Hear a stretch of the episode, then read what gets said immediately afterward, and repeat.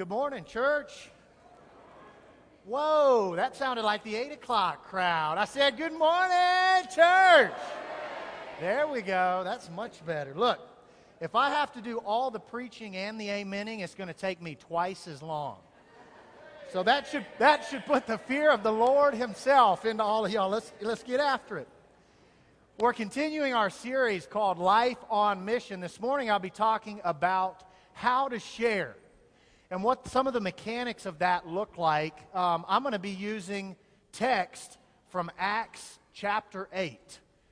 And in Acts, the eighth chapter, the 120 kind of disciples that meet in the upper room in Acts chapter 1 are scattered. And Philip, one of those guys, goes to Samaria. And in the town of Samaria, his ministry is blessed. God just outpours huge blessing on his ministry. And so I'm calling this the deluge, which would just be a torrential downpour. Sometimes the flood during the days of Noah is referred to as, a, as the great deluge. And this is a time in life where God is using you to do things much greater than those you are capable of doing your own self. This is present in my life right now in two different areas. Um, the first is getting the opportunity to work at this church and minister to you guys and have a role here has been and continues to be just one of the greatest blessings of my entire life. And I love what I get to do, and it's just the point in my life where when I really take a look, I'm so thankful and so blessed to be able to have the function that I have in a church as well known and gospel centered and excited about the Lord Jesus Christ as you guys. And I want to personally thank everyone here today for, for not letting my preaching or my humor scare you out of this church building.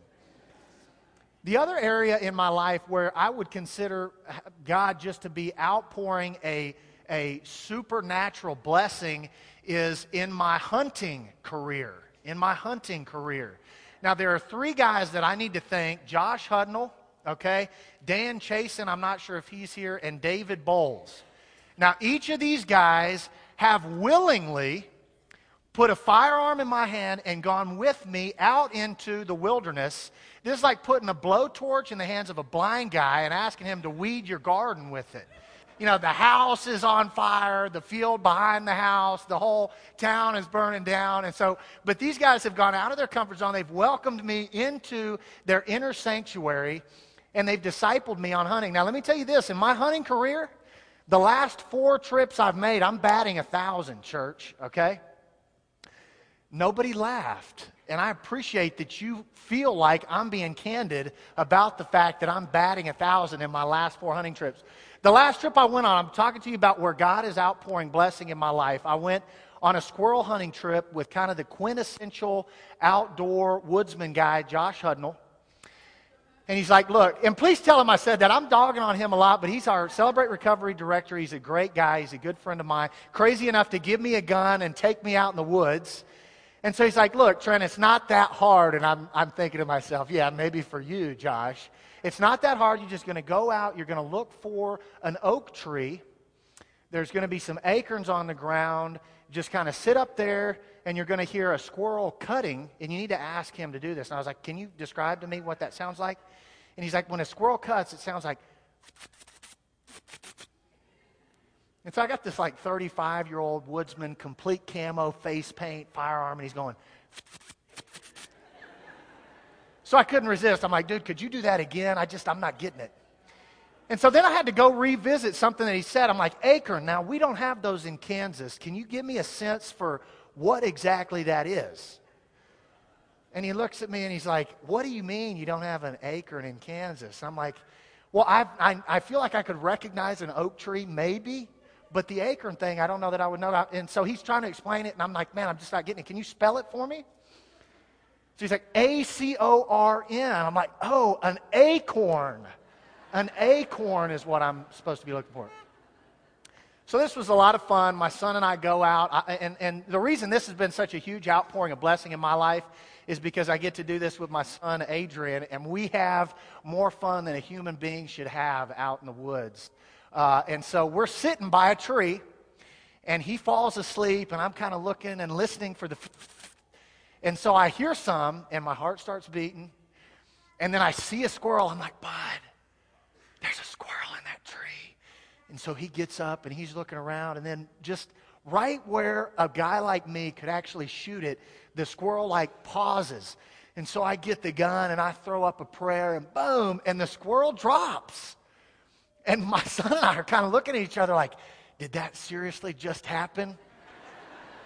so we run to the bottom of the tree. We can't find it anywhere. And then it's just like you could have seen this in some like comedy or, or, or you know, like Peanuts, you know, comedy strip. Adrian's like, Dad, where's the squirrel? And I'm like, what? And the squirrel jumps out of a tree. I fire like two more shots. I got it. The only person more surprised than my son that I hit the squirrel was me. And so I've had the opportunity to just get out and hang with my son and hunt and fish and just do really cool stuff that I know Trent, in and of himself, wouldn't be really capable of doing. And I've had the help of some great friends.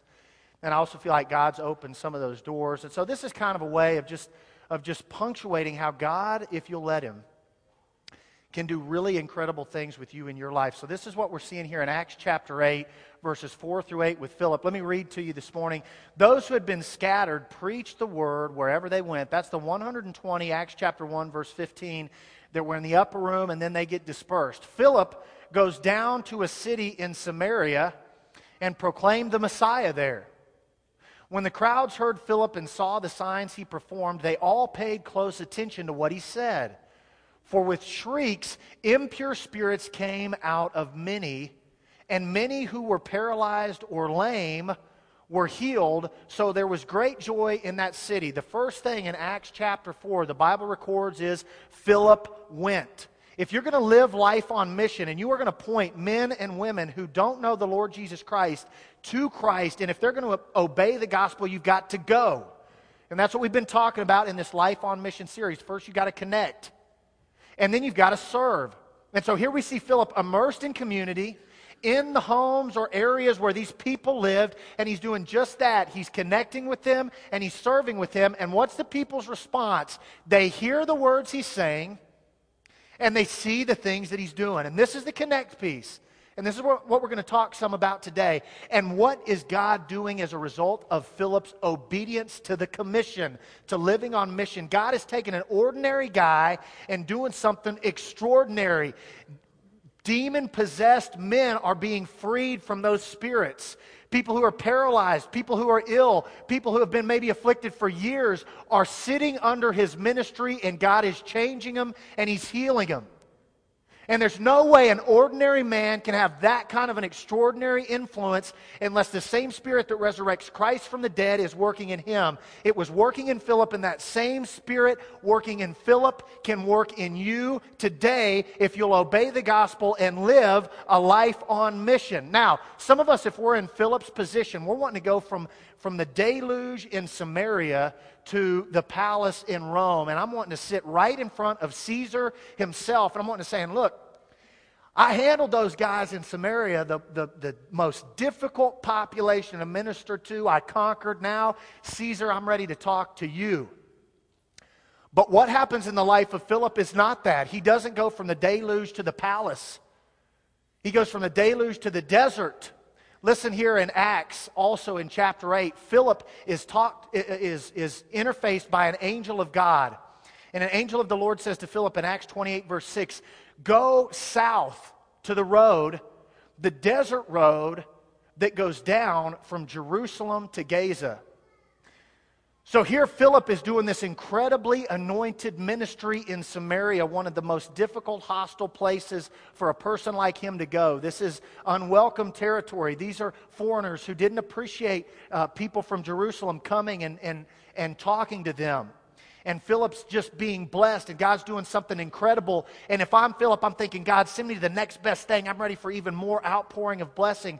And God says, No, I need you to go to the desert road. And some of us are really fired up when we come to Christ and we're ready to live life on mission and connect with others and share and serve and lead and grow and encourage and feel joy and live in life giving community. And then God sends us through a dry season and we throw in the towel. And some of you have been living through a dry season for 29 years. Would Robbie George please stand up? Robbie, are you under are you in here this morning? Ladies and gentlemen, I want to turn your head, turn your heads to the left, and I want you to give Robbie George a round of applause this morning. Robbie, you're the guy. You're the guy. All right, you can you can sit down, Robbie. Robbie has on a Kansas City Royals jersey. For the last 29 years, the Kansas City Royals have been wandering around in wilderness. It's been a desert land. The year was 1985. Kansas City was playing St. Louis in the I 70 showdown in the October Classic. It was the Royals and the Cardinals, and the Royals, God parted the Red Seas, and the Royals won the World Series. After that, the Kansas City Royals apparently stopped playing baseball. This year, the Royals are 2 and 0 in the ALCS, I think, if that's the right. All right, Robbie, come on. And it looks like they may really best the Orioles and get to the October Classic, the World Series. Robbie has hung around with these guys for the last 29 years. And 29 years later, he has seen his faithfulness come to fruition. Now, I'm, I'm, I'm using a Kansas metaphor because they're so, Kansas is such a rich state for metaphors. but there are a lot of us who, who have, have been through extended seasons of, of, of dryness and loneliness in our faith, and we've been the fair weather fan. We've walked away because it's not as encouraging, it's not as uplifting, it's not as exciting. We've been in the deluge. We've won the World Series, and we're just ready for the World Series to keep going and going and going in our personal faith. And so often God's leads, uh, God leads us from the deluge to the desert. You have to be able to stay on mission both in the deluge and in the desert, church family. There's as much purpose to be had, in other words, during times of blessing and feasting and outpouring as there is to have purpose during times of dryness and perceived famine and loneliness. And we, as a body of Christ, cannot let ourselves be discouraged by the enemy when God's leading us through a, a season of dryness. And what we see here, I think, for, for lots of Christians, not only do we lose a sense of purpose in the desert, but our pride gets in the way. I'm bigger than this. I'm educated. I've led, you know, 15 people to obey the gospel or 5,000 or I've spoken in front of thousands or I've led small groups and now God's just calling me to connect, serve and share with my neighbor.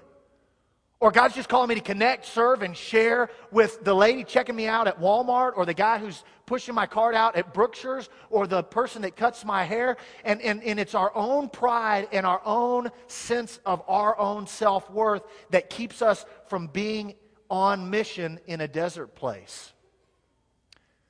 And so you got to be able to stay on purpose. You got to be able to maintain your purpose of being on mission, even if you're in the desert. And you've got to be able to leave your pride at the door to make it through the desert the way God wants you to, which is on mission. And so, what do we see here? Philip goes from the deluge to the desert, and it's in the desert he meets the guy that God has designed him to be able to minister to. And he has a dialogue. The dialogue is this Acts chapter 8, verse 30. Philip ran up to the chariot and heard the man reading Isaiah the prophet. Do you understand what you're reading? Philip asked. What if Philip had gotten so discouraged in the desert? And what if he was so backward oriented that he was focusing on the time of outpouring and blessing, what I'm calling the deluge, that he walks right by the chariot and he doesn't notice that this is a guy that needs Jesus? And that's exactly what the enemy wants to do with you to get you distracted from the dialogue that you could have right in front of you and thinking about times past or poor me or why am I not uh, prepared for this or doing this. And so Philip comes up to this guy and he just asks a question Do you understand what you're reading? And so, up to this point in living life on mission, we've talked about connecting and serving. There hasn't been a lot of guidance in terms of exactly what to say, and this is the part where words come in to play. This is how we communicate as human beings. Now, yes, our communication is much bigger than the words that we speak. But if you're going to lead someone to the Lord Jesus Christ, if they're going to obey the gospel and put on Christ, they got to know how to do it, and you've got to say what it takes. I love the quote. It's attributed to uh, St. Augustine. When evangelize always is the quote, and when necessary, use words. I love it because I think often talk is cheap. But in the book, there's a quote by a guy named Ed Stetzer, uh, president of uh, Lifeway Research. He's planted multiple churches. He's got two doctorate degrees. And he says this about the quote of St. Augustine. He said, I like the quote, evangelize always, and when necessary, use words. But that's almost like saying, I'm going to feed the hungry, and when necessary, use food.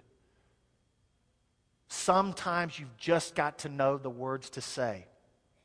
Now, when you know the words to say, what Philip does is he knows the words, but he's also very curious. He, ha- he has a sense of wonder about this guy, the Ethiopian eunuch, who's the treasurer of, Ethi- of the Ethiopian Kandake, the queen of Ethiopia. And he just walks up to him and he says, Hey, what are you reading? He's curious. He has a sense of wonder. So you got to know the words. You got to have a sense of wonder. The first thing that I think is important to realize here is you don't have to have a doctorate in theology to know what to say. You don't have to have been a minister of a church of 5,000 or 200 or 10,000. You don't have to have gone on international missions. You don't have to have written a book. You don't have to have led a small group or, or a house church or taught a Sunday school class. You just have to be a little bit curious and you have to be on mission. And so, the, a couple of things I would say. The first is be intentional. Have a sense of wonder and be intentional.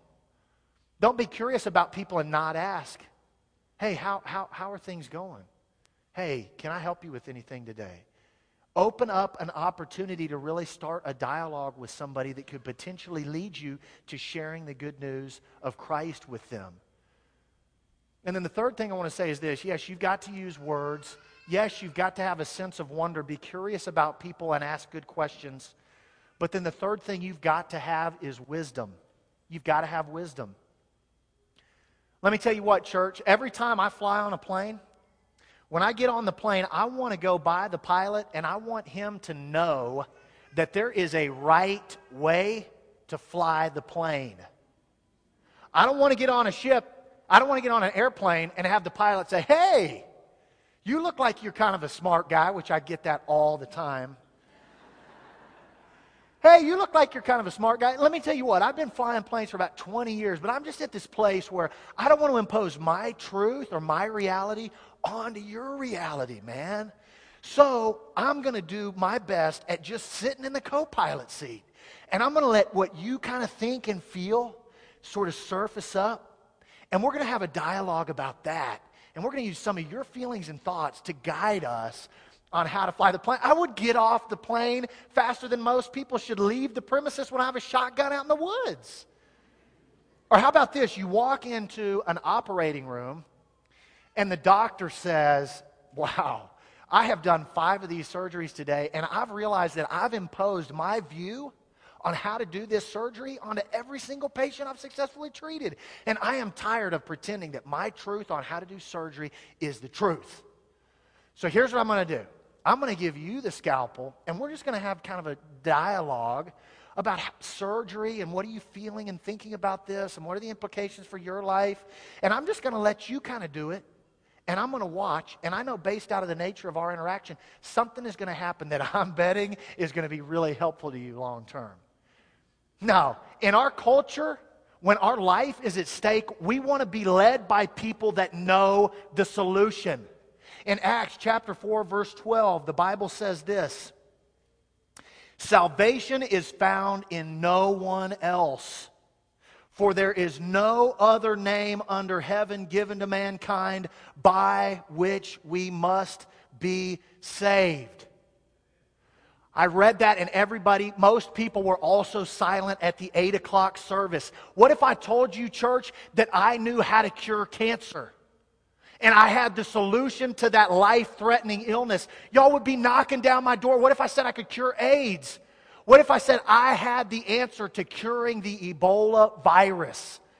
It would be all you could do to prevent yourself from running down here right now and kidnapping me and forcing me to go to my stash and claiming it as your own and then you making a huge profit.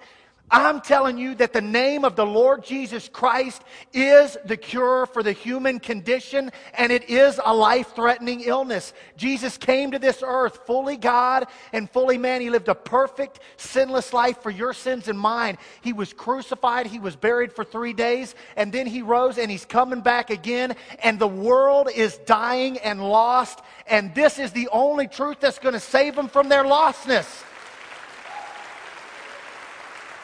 Let's get on mission.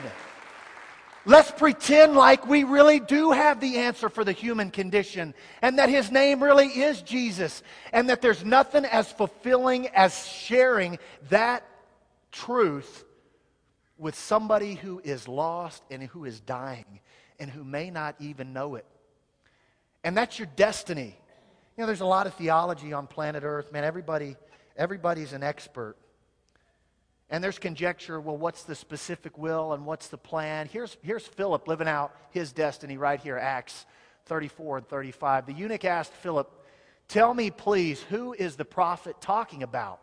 Remember, this guy is reading from the book of Isaiah. Philip comes up, Hey, what you reading? The guy says, Please, I want to know who, who is the prophet Isaiah talking about? Himself or someone else? Philip began with that very passage of Scripture and told him the good news about Jesus.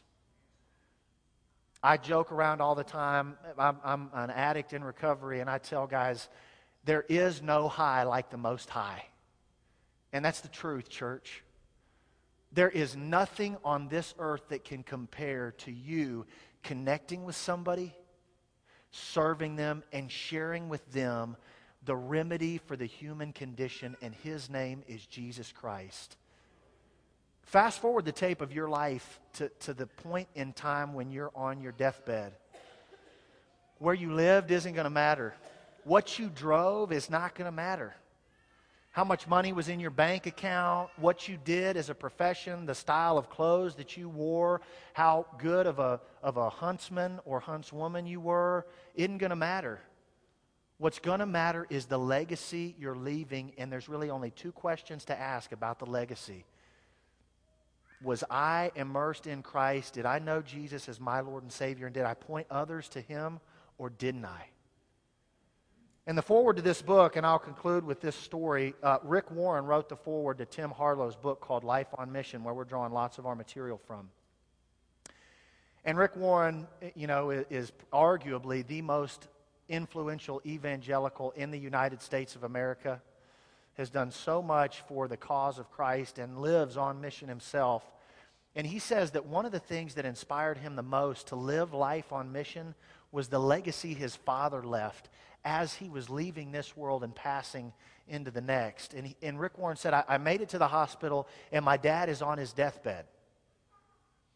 And I walk into the room and I feel the, the heaviness of the atmosphere and, and I lean down to tell my dad I love him, and I hear him whisper something. And so I sa- he says, I turn my ear and I listened really hard, and then I hear the words that he's saying, and with every breath, he starts to say, One more for Jesus. One more for Jesus. One more for Jesus. And Rick Warren would go on to say that it's the legacy of his father's commitment to living on mission that inspired him to work tirelessly to live on that mission also. So I don't know if you're on mission. I don't know if you're in Christ. But if you are, after I dismiss us in prayer and we sing, I want you to take this opportunity to come forward and let us talk with you and, and disciple you and, and lead you through that process. And, and if you're out there and you're on mission, but you've been walking through those 29 years of wilderness. And it's time to rekindle the fire and rededicate and recommit and resurrender to the mission. then we want to pray for you and encourage you and surround you and connect you with people who can encourage you as you're doing that. Whatever your need this morning after I pray while they sing, take this opportunity now. Let's pray. Lord God, we love you and we thank you so much for your word and especially for the Lord Jesus Christ. And God, I thank you so much that our mission is clear that we've got to love you and we've got to point others to you through your son Jesus. If there are any under the sound of my voice that have not been saved, I pray that you would empower them to remedy that today. And God, if there are any under the sound of my voice who have lived on mission but have felt like they've been in the wilderness or in the desert place for a long time and they need to be encouraged, I ask that you'd compel them to come forward as well. Minister to every need under the sound of my voice today and through the rest of this week. It's in Jesus' name I pray. Amen.